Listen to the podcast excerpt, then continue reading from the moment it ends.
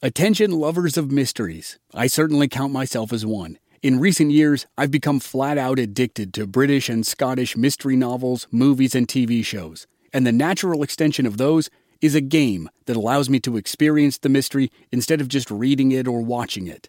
Don your own detective hat in June's Journey, a free, hidden-object mobile game that delves into the captivating journey of June Parker, a self-proclaimed detective on a quest to unravel the mystery surrounding her sister's untimely death. It's set in the glitz and glamour of the Roaring '20s, and you play as June, deciphering clues and uncovering secret plots within thousands of beautifully illustrated scenes. New chapters are added to the game each week, and you can personalize and decorate your very own Orchid Island, where the story takes place. Download June's Journey on your Android or iOS device or play online via Facebook Games. Your detective journey awaits. "1972 didn't come in with a bang for New York City law enforcement or for some of the city's richest residents and visitors. It came in more like a smash and grab. Two professional thieves, Bobby Comfort and Sammy Nalo, had spent nearly 2 years planning the mother of all hotel heists. But then they had had plenty of practice runs, too. The pair was suspected of committing as many as 25 hotel robberies in the 2 years leading up to the Pierre heist. And they weren't knocking over Holiday Inns or Ramadas. They were hitting high-end Manhattan hotels like the Regency, the Sherry Netherland, the Plaza, and many others. Some were only a couple blocks away from the Pierre Hotel on the corner of Fifth Avenue and East 61st Street overlooking Central Park. Their modus operandi was fairly predictable. They either worked together as a two-man team or, for larger jobs, they hired a couple extra guys to serve as lookouts or drive their getaway car. But Bobby and Sammy were always the front men. They dressed in suits and carried suitcases into the lobby, looking like respectable businessmen who were about to check in. They entered late at night or early in the morning, when hotel staff was at a minimum and most guests were still asleep. After drawing their guns and announcing the reason for their visit, they restrained hotel employees with rope or duct tape. Then Bobby manned the front desk, and Sammy broke into the hotel's safe deposit boxes, where lots of guests kept their valuables. In-room safes were not a thing in those days, so if you wanted to safeguard expensive jewelry or lots of cash, the hotel's safe deposit boxes were your best bet, at least in theory. But not all hotel guests would choose to use the hotel safe deposit boxes. Bobby and Sammy learned that the hard way when they robbed the swanky Regency Hotel in August of 1970. It was a disappointing robbery all around, because their haul was nothing like what they had expected from such a fashionable Park Avenue hotel. Little did they know, they were within striking distance of a fortune in jewels. When the robbery was reported in the news the next day, Bobby and Sammy learned that Hollywood stars Elizabeth Taylor and Richard Burton were staying in one of the Regency suites, and that Liz had about $2 million worth of jewelry tucked away in her nightstand. Bobby and Sammy vowed they weren't going to make that mistake again, which was why the next two hotel robberies were much more up close and personal. Later that same month, at the famed Waldorf Astoria, two thieves robbed Zsa Zsa Gabor at gunpoint when she was in the elevator on her way up to her suite. According to Zsa Zsa, the gunmen got away with about $600,000 in diamonds. A couple months later, in October, two gunmen broke into Sophia Loren's suite at the exclusive Hampshire House on Central Park South, held her at gunpoint, and made off with about $700,000 in jewelry. Bobby and Sammy were the primary suspects in both robberies, and they were questioned by the NYPD's newly organized Anti-Hotel Robbery Task Force. The partners denied any involvement. And because the robberies were done so professionally, police never had the evidence to charge the two with any of the crimes. That same formula played out on January 2nd, 1972 at the Pierre Hotel. But the aftermath would be much different than anything Bobby and Sammy had ever experienced.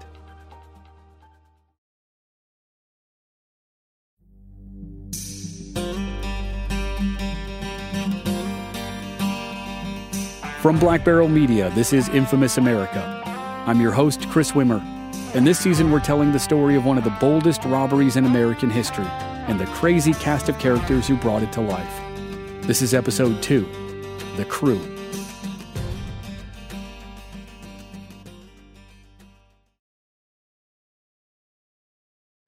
'72 was an eventful year in America and around the world.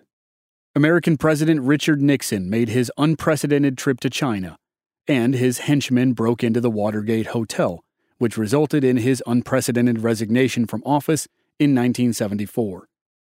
Terrorism dominated the 1972 Summer Olympic Games in Munich, when 11 Israeli athletes were taken hostage and subsequently murdered by a Palestinian terrorist group called Black September. On a lighter note, Hewlett-Packard introduced the first pocket calculator, which was a godsend for the mathematically challenged, and Atari introduced Pong, the first video game to hit the commercial market. And just like that, the multi-billion-dollar video game industry was born. In 1972, The Godfather was the top-grossing movie in the world, earning the equivalent of about $700 million in today's money. It's widely considered the greatest mafia movie of all time, and one of the best movies of all time, period. In the West African country of Sierra Leone, there was a story that was closer to the hearts of jewel thieves everywhere.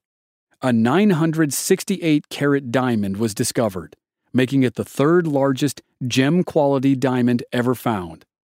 Famed jeweler Harry Winston bought the diamond for a whopping $2.5 million. Today, that same rock would cost Harry roughly $17 million. In New York, Bobby Comfort and Sammy Nalo were riding a wave of success.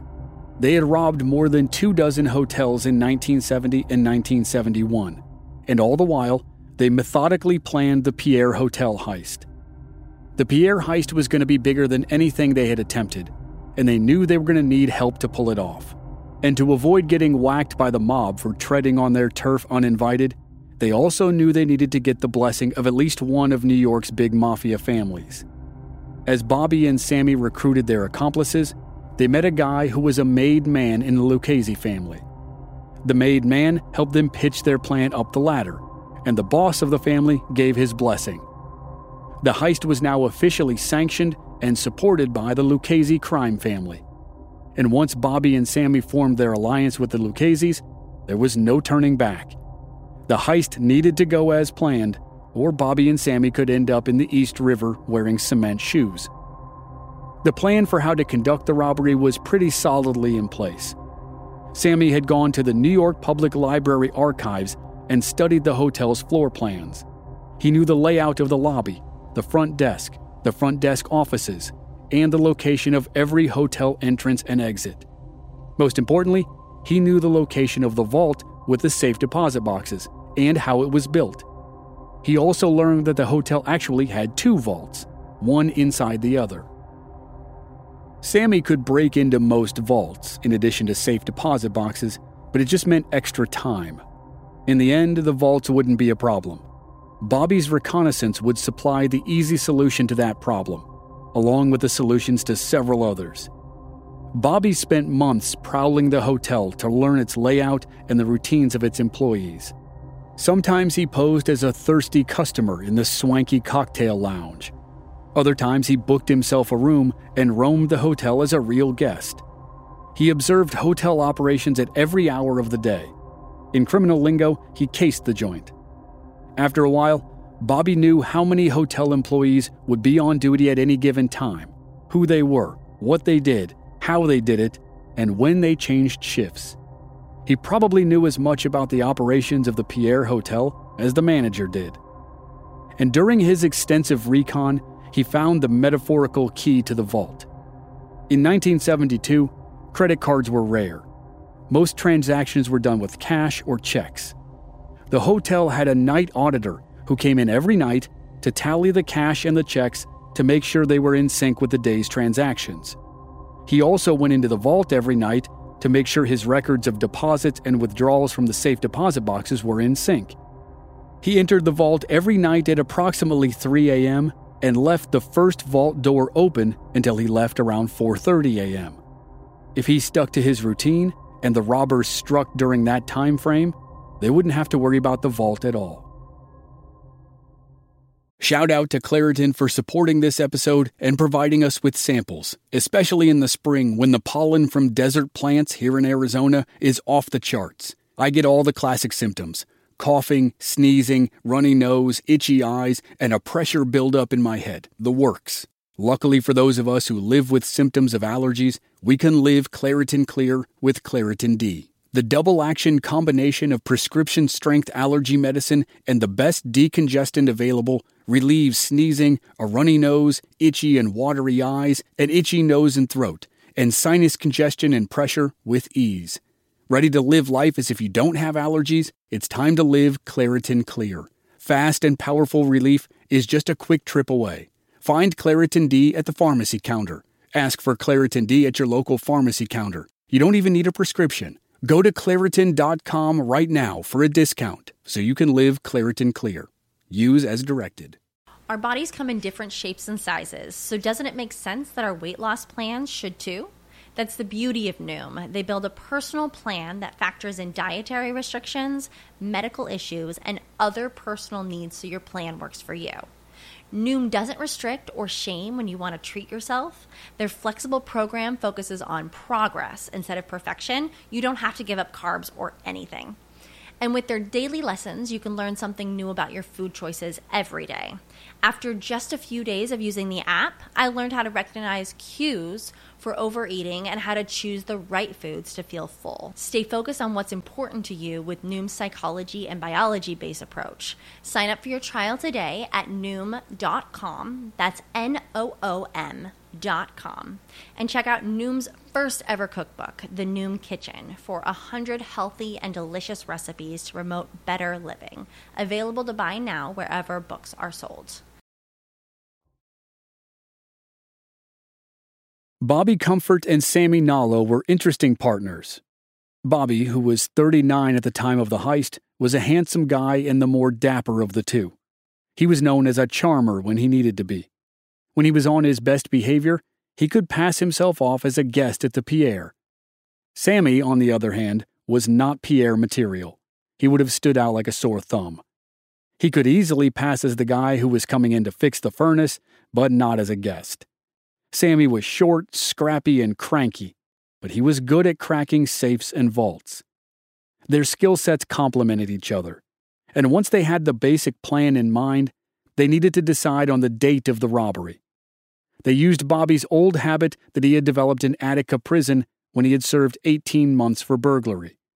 They pored over newspapers and magazines and studied the habits of the high society people who lived in or visited New York. They kept track of New York's swanky parties, charity galas, gallery openings, and other fashionable events. After each one, there was guaranteed to be a series of photos of women who paraded in front of the cameras wearing their most extravagant jewelry. Bobby and Sammy tracked the jewelry collections. They took note of where, when, and how the jewels were worn. They used the photographs in the newspapers and magazines to try to assess the value of the jewels. And all of that low-level stalking helped them confirm that the most jewels would be on display on the biggest party night of the year, New Year's Eve. That night, at parties across the city, women from the world's elite class would be showcasing millions of dollars worth of jewels. And many of the richest would stay at, or already lived at, the Pierre Hotel.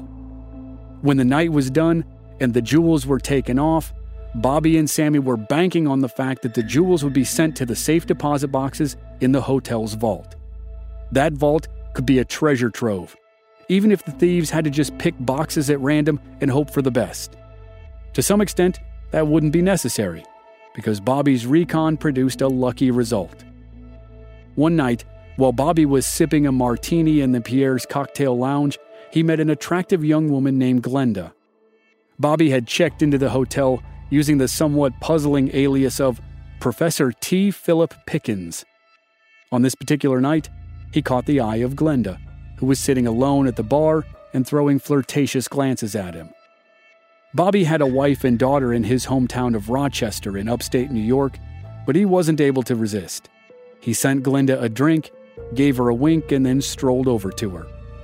Their friendly chat heated up quickly when Bobby learned that Glenda had just finished her shift as the Pierre's assistant bookkeeper. He knew he had just hit pay dirt. After another drink or two, he invited Glenda up to his room. They spent the night together, during which Bobby was able to subtly learn some more information about the inner workings of the hotel. More importantly, for himself and the team, he laid the groundwork for an ongoing affair. During their brief romance of sorts, Bobby learned the piece of information that would be the most useful during the robbery. Glenda told him that the front desk manager kept a box of index cards with an updated list of all the valuables in all the safe deposit boxes. She didn't know where the front desk manager kept the cards, but she did know that the night auditor had access to them. That was all Bobby needed to hear. He was confident that if he put a loaded gun to the night auditor's head, the man would retrieve the cards in a hurry. And now, instead of trying to break into all 208 safe deposit boxes on a random treasure hunt, they could go straight for the boxes that belonged to the richest guests and residents. In theory, those should contain the very best of the best. And with that, the last thing to decide on was the exact time of the robbery. Then the thieves would finalize their crew, and they were ready to go.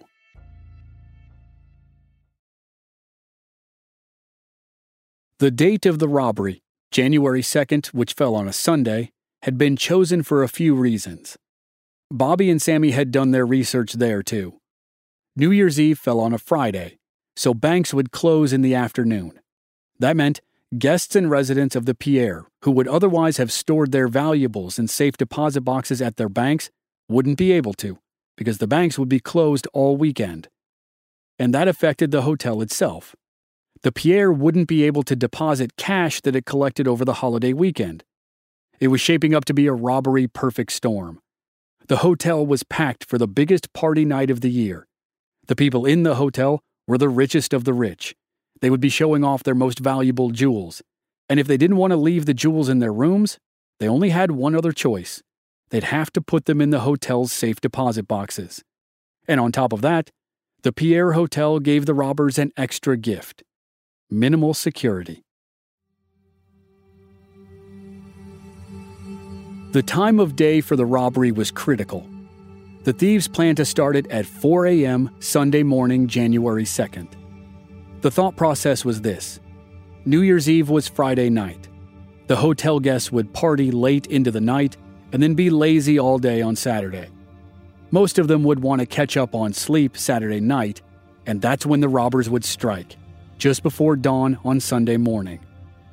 If the robbers started at 4 a.m., they would have 2 hours and 45 minutes to do their work and get out before the morning shifts started arriving at around 6:45 a.m.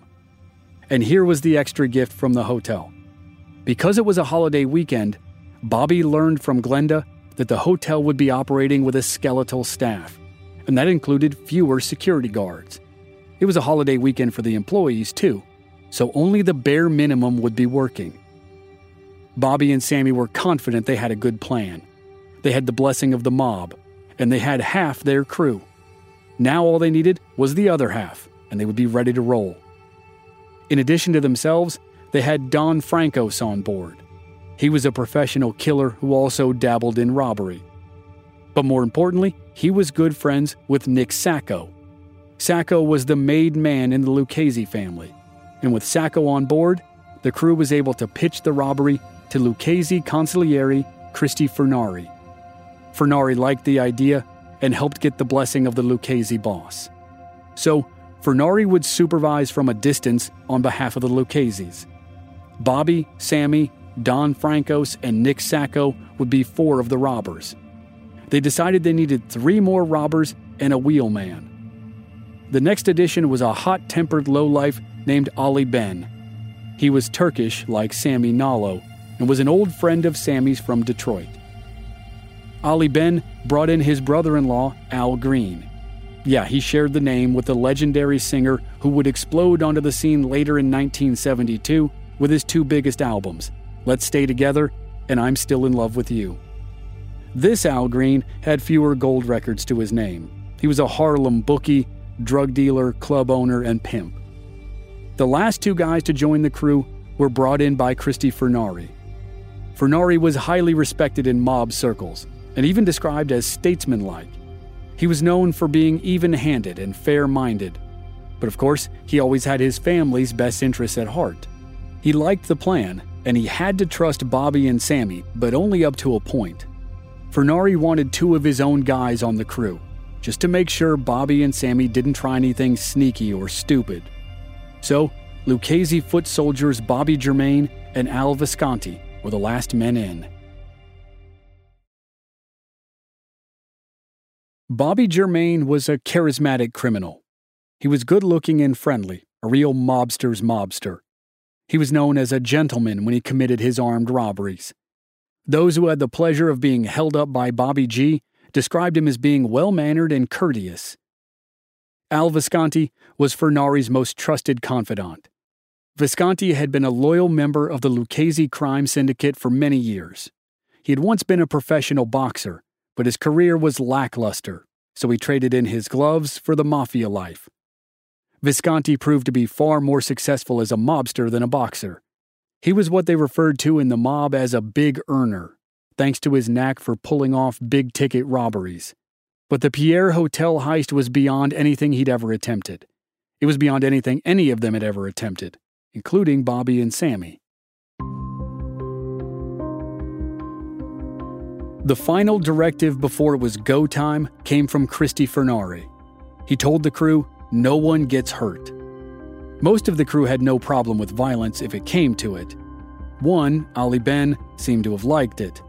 And Don Frankos was a professional hitman, so he obviously had no problems with violence.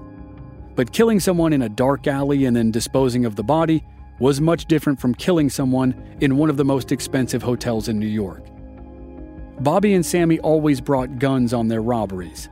The threat of the gun was the fastest way to get someone to cooperate, but they never had to use them. It wasn't their style.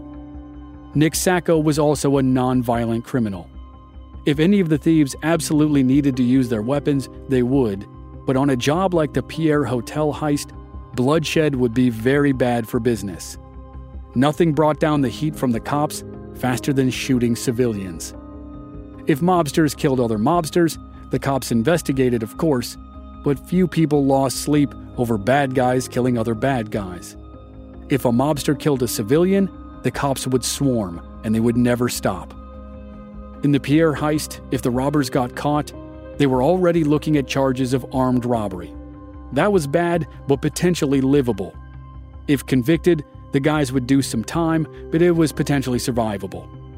If the cops added murder on top of armed robbery, the guys were done. They were going away forever.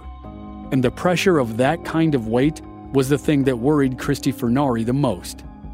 If a thief was charged with armed robbery and murder, and he was facing a life sentence in prison, he might be easy prey for the FBI. If the guy didn't think he could do that kind of time, he might be more inclined to rat on the rest of the crew. And a rat could lead all the way up to the bosses. It was a very slippery slope. And most of the guys on the crew were repeat offenders. Their past sins would be taken into account if the heist went bad. So Furnari's rule of nobody gets hurt wasn't really a kind-hearted gesture toward the innocent people in the hotel.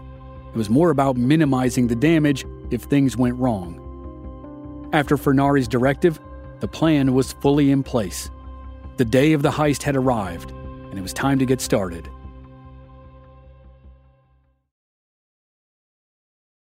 On the afternoon of New Year's Day, 1972, with the start time of the heist roughly 12 hours away, the gang held a final meeting at Sammy Nalo's strip club on West 27th Street. Bobby and Sammy carefully went over the details of the plan with their accomplices one last time, just to be sure everyone was clear on their respective roles. They all agreed to meet up at Sammy's seedy apartment in Hell's Kitchen at midnight to start getting ready.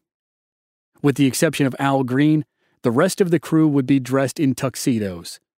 Men in tuxedos, especially during New Year's weekend, would be pretty standard at the Pierre Hotel. It was a smart move. Midnight arrived, and the crew gathered at the apartment. Putting on their tuxedos, it looked like prison prom night. Next came the disguises the men had purchased. Naturally, they wanted to make sure none of the hotel employees or guests would be able to identify them, but this was over the top. The crew had gathered an assortment of wigs, fake mustaches, fake beards, and sunglasses.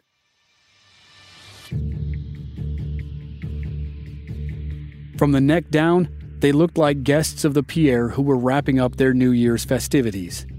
From the neck up, they looked like they were on their way to a Halloween party dressed as the Blues Brothers or the Beastie Boys, for those who remember the classic Sabotage video. They were all playing it cool, but according to one of the thieves, who later recounted the chain of events that night, they were already feeling the pressure 4 hours before go time. There was a lot riding on what happened between now and sunrise. If they scored big, it would mean life on Easy Street. If they botched the job, they could look forward to a life behind bars, or worse. At about that time, some of Christy Furnari's men supplied the final tools for the job. A brand new jet black Cadillac limousine had been acquired for the heist. Acquired as in stolen. It was the drop-off vehicle, and it would be used as the initial getaway car. There was nothing conspicuous about a limo pulling up in front of the Pierre Hotel, so it was the perfect way to get in and out without raising suspicion. Al Green was the getaway driver, and he was the only one who was not wearing a tuxedo. He was wearing a chauffeur's uniform, which was a page straight out of the playbook of Bobby and Sammy's previous robberies. Green would deliver some of the robbers to the hotel, and then wait outside in the car and serve as a lookout while the robbery took place. In addition to the limo, Furnari's men supplied a Ford Torino and a Chevy Impala. At 3:45 a.m., right on schedule, the 8 thieves were dressed in their tuxes and disguises and had their guns loaded. They walked out of Sammy Nalo's dingy apartment in Hell's Kitchen, loaded into the 3 cars, and started the drive to the Pierre Hotel. It was only a 7-minute drive from the apartment to the hotel, but the 2 places were worlds away from each other. Just before 4 a.m., the cars arrived at their predetermined destinations, and that's when the first unexpected surprise happened. As any military commander knows, no matter how well you devise a plan, you can't anticipate everything. From the minute the cars arrived at the Pierre Hotel until the moment they left, the night would be full of unexpected surprises.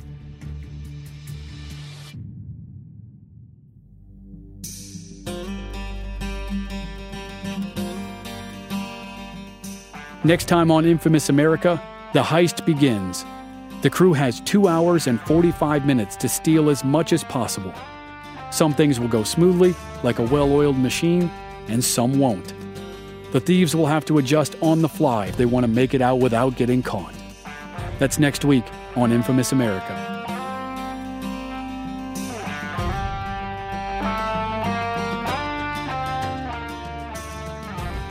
Members of our Black Barrel Plus program don't have to wait week to week for new episodes.